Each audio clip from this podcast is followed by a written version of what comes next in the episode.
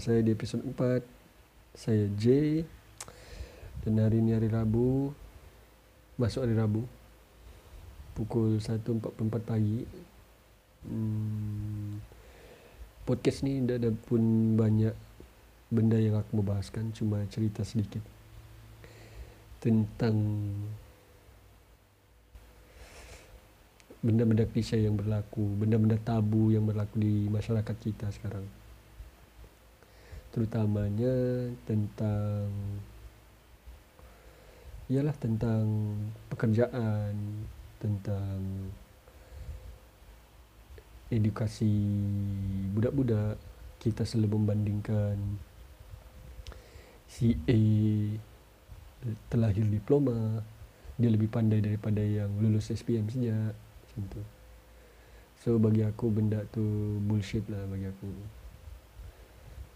sebab bagi aku kepandaian seseorang tu tidak dapat diukur dengan segulung ijazah ataupun segulung diploma bagi aku ada juga member aku yang lulusan PMR tapi hidupnya lebih bahagia daripada orang lain ataupun yang tiada sekolah tapi ada sekolah tapi lulusan UPSR macam tu dapat gaji yang lebih tinggi daripada lulusan ijazah macam tu.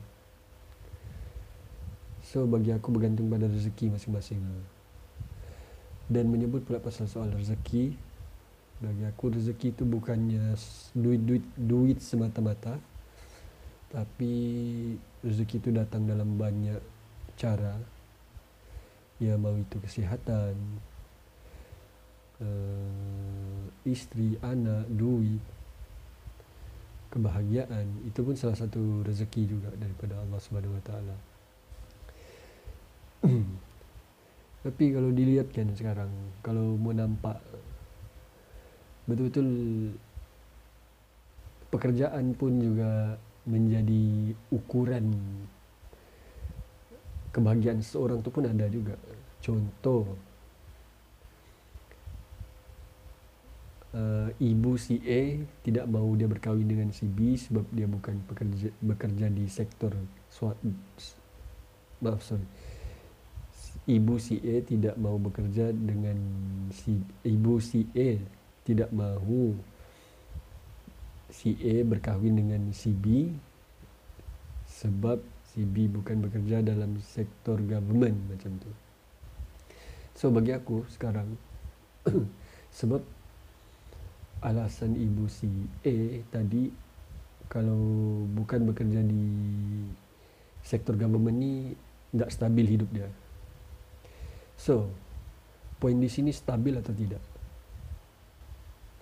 Bagi aku tiada yang stabil dalam dunia ni. Ini bagi pendapat aku lah. Kestabilan hidup seseorang tu tidak tidak boleh diukur dengan pekerjaan dia.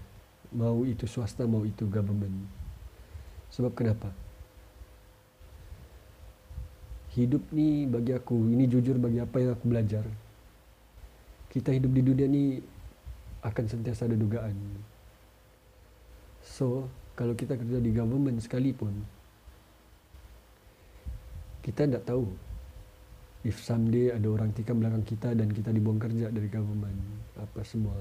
KPI tidak sampai apa semua mungkin ada orang cakap oh, government tidak boleh buang, tidak boleh kena kan tindakan dibuang kerja who knows benda akan datang kita tidak tahu kan so kalau benda begitu kita dah memang dah boleh jangka kan tiada benda yang tiada benda yang mustahil dalam dunia ni. Kau mau cakap hidup kau stabil kau kerja gini-gini kau kumpul duit. Yes betul kau kerja kumpul duit duit kau banyak apa semua. Tapi kau ada fikirkah pasal masalah kesihatan? If one day tiba-tiba kau bankrupt ke uh, kau tertipu kena scam ke duit kau hilang ke kau tak pernah fikir benda tu semua apa yang terjadi akan datang macam mana pun kau save pasal benda tu pun tetap akan datang akan berlaku juga. Uh, sebab itu salah satu ujian juga daripada Allah Subhanahu Wa Taala. So kita tak boleh bezakan sama ada aku kerja government aku lebih stabil daripada yang swasta. Macam tu. Aku terus terang, aku jujur Sekarang aku pun sendiri tak bekerja. Aku cuma buat Forex apa semua. Dengan modal yang kecil sajalah So jujur aku cakap. Kau tidak boleh membandingkan kerja dia kerja government dia kerja swasta dia kerja sendiri dia lebih ini ini ini tidak boleh cakap lah macam tu. Sebab kenapa? Cuba fikir.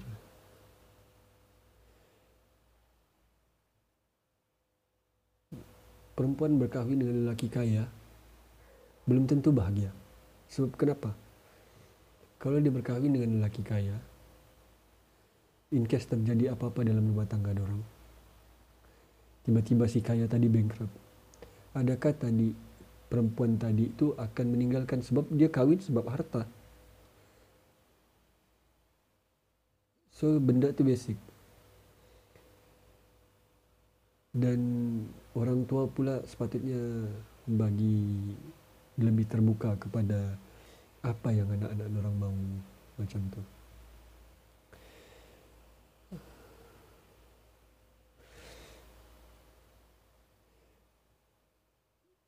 Ah, di sini juga aku mau kongsi, aku pun ada masih ada blog lagi. Masih ada blog yang lama, aku pun masih tulis. Cuma puisi-puisi biasa saja. So So boleh de, boleh cari uh, apa ni aku punya blog tu aku bukan bajingan juga nanti aku share nanti aku letak dekat description Sekejap, makan rokok dulu.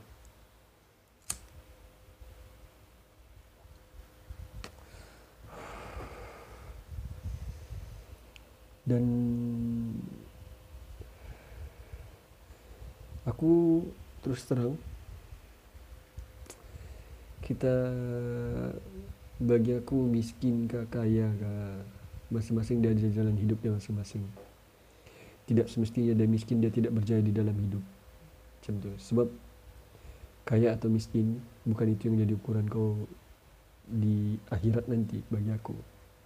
Kemungkinan juga yang miskin ini lebih banyak memberi daripada kaya tapi kedekut bagi aku macam tu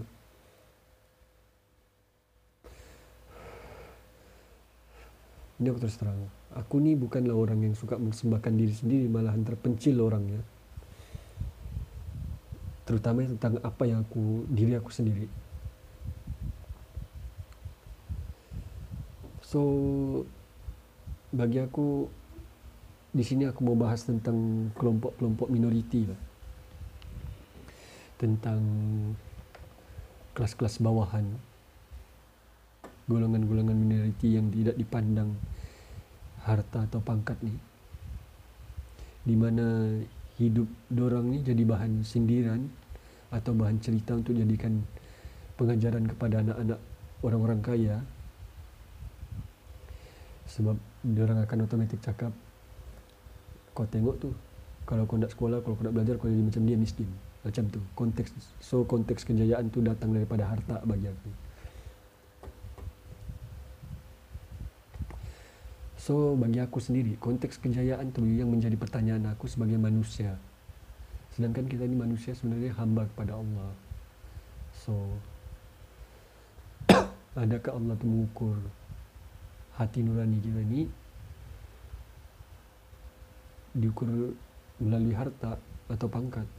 Sebab bagi aku kita kita sekaya apapun kau kalau kau masuk dalam lubang kubur kau tak akan pakai kain kafan supreme kau tak akan pakai kain kafan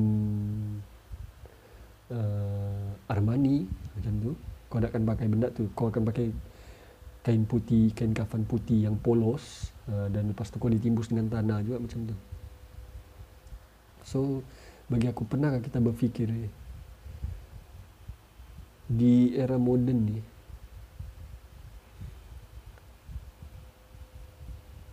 kita susah untuk mencari orang yang baik betul-betul ikhlas.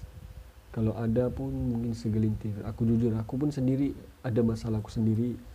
Aku sendiri pun bukan sebaik macam mana yang aku sampaikan. Cuma aku ingin berbagi pandangan aku dalam bab-bab beginilah.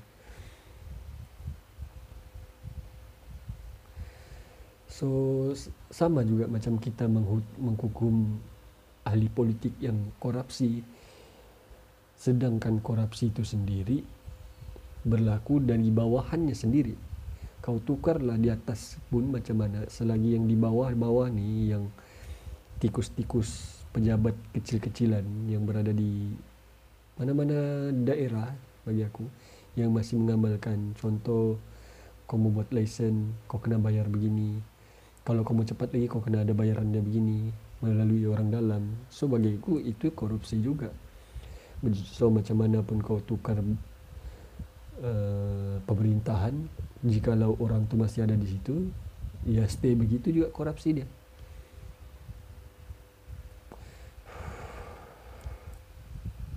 Aku terus terang. Aku ni pernah dihina. Aku pernah direndahkan martabat aku. Aku pernah digelar tidak punya masa depan. Aku digelar perosak anak darah orang banyak lagi lah bagi aku ini aku jujur cakapkan So sebab itu aku sedar yang hidup ni bukan seperti indah indah seperti yang kita impikan bagi aku. Sebab seseorang itu biarlah dia melakukan banyak kebaikan kah, sedikit kebaikan kah, dia buatlah seribu kebaikan sekalipun. Tapi kalau dia buat silap sekali, orang hanya akan ingat kesilapan dia tu sampai dia mati, orang tu mati. Dan seribu kebaikan yang dia buat tadi akan dihilangkan macam tu dilupakan macam tu ya. sebab dalam masyarakat kita ni aku terus terang hierarki masyarakat kita ni terus terang aku cakap hanya memandang pangkat dan jumlah digit penghasilan itu saja untuk jadi ukuran kebahagiaan so aku kalau boleh aku jumpa orang-orang yang memandang uh, pangkat ataupun jumlah digit sebagai ukuran kebahagiaan ni kalau boleh aku mau tanya orang seberapa yakinkah anda tidak akan tersungkur menjadi manusia-manusia bernasib malang seperti aku? Apakah kedudukan anda kekal? Apa kesihatan tubuh badan anda kekal? Apa apakah harta harta benda anda, anda akan kekal sentiasa dan ingat sekali lagi, kita ni manusia. Kita tidak boleh ramal apa yang terjadi di masa depan.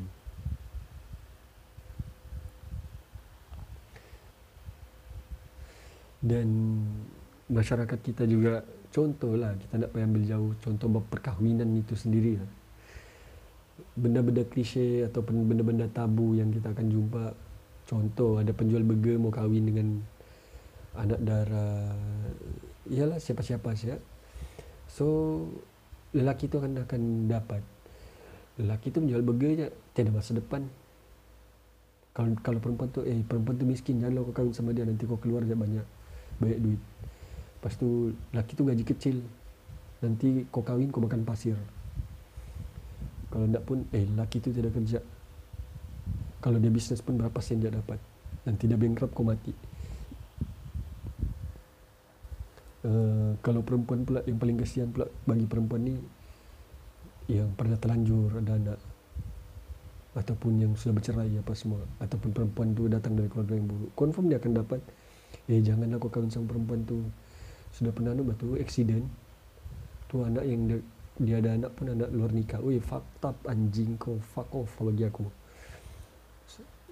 Ya kesilapannya kesilapan orang. Kau nak boleh hukum orang. Kau bukan Tuhan mau hukum-hukum orang macam tu Lepas tu kalau perempuan sama eh janda lah tu. Eh bro, janda-janda pun janda sekarang naik harga lah tu. Kau fikir.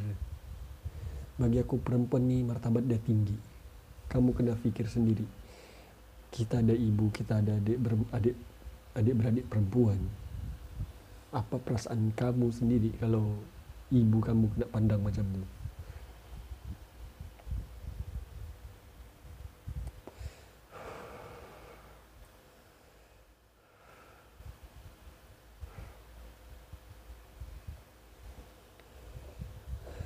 Sorry lah aku banyak. Sebenarnya aku tak puas hati pasal benda ni lah. Bukan apa. Aku pun pernah kena dulu Tapi bagi aku benda tu sudah berlalu. Tapi baru-barunya PKK Benda ni berulang berulang balik dekat kawan aku. So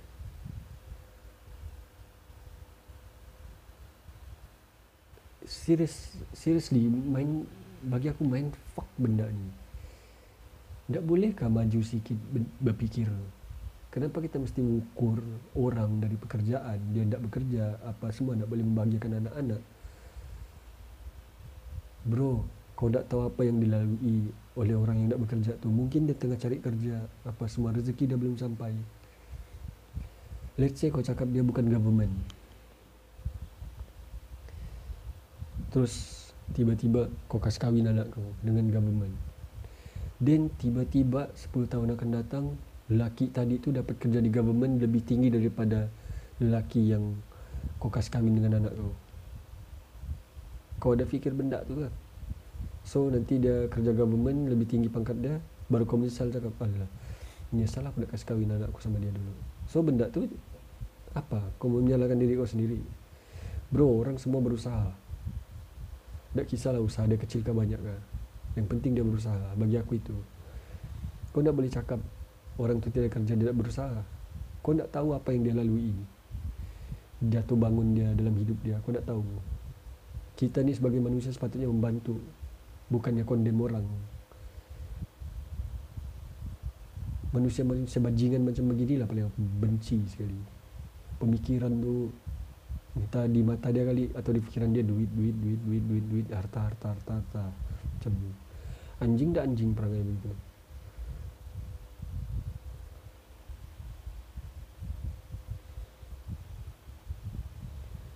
so kalau boleh berhentilah berfikir begitu. Lagi-lagi kita yang berada contoh aku lah aku terus terang umur aku 34 umur-umur yang macam kita ni sepatutnya boleh berfikir jauh sama janganlah kalau ada anak kalau siapa-siapa yang dengar dia ada anak so janganlah buat benda ni bagi aku. Sebab kita tak tahu apa yang akan terjadi di masa depan.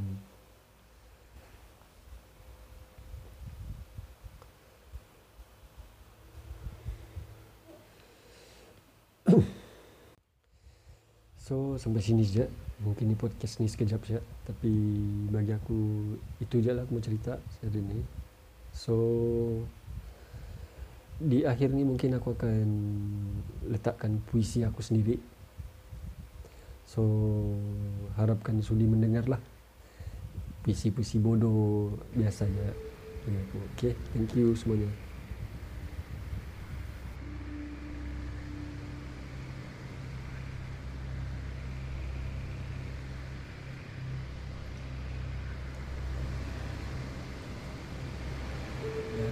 sisi cuaca itu aku lemas. Masa lampau terimbau aku hidup kejatuhan. Biar berdiri tetap akan bisa jatuh akan bisa rebut. Tapi adakah aku mampu bangun? Bangun untuk menentang setiap dugaan. Aku ini manusia lemah canda jenakaku hambar penampilan kurang baik yang berbogel tanpa baju. Itulah aku. Aku yang jahil, aku yang angku. Aku yang berbogel tanpa baju. Pemikiran rendah, kastaku di bawah. Hidupnya aku melalui sisi manusia murka akanku. Saling menempel muntah mereka ke mukaku lalu aku dituduh kotor. Aku pernah mimpi pelaminan, tapi malam hidupku rendah, tak setinggi manusia kasta di raja yang berdaulat wajib disembah, yang hamba harus menuruti. Aku ditolak tepi meski aku punya rasa, aku dibuang ke suatu sisi. Aku dijajah bahawa aku ingin menyimpang jalannya. Masa depanku kabur dipandang jelek oleh mereka. Sampai akhirnya aku terpaksa di sisi oleh dia. Aku tak perlu simpati. Aku cuma butuh penglihatan dari mata hati. Aku ini manusia dan kamu juga sama Walau kasta berbeza tapi di matanya kita sentiasa sama. Hindarilah hidup berkasta kasta itu perpecahan. Kita cuma butuh kefahaman dan toleransi.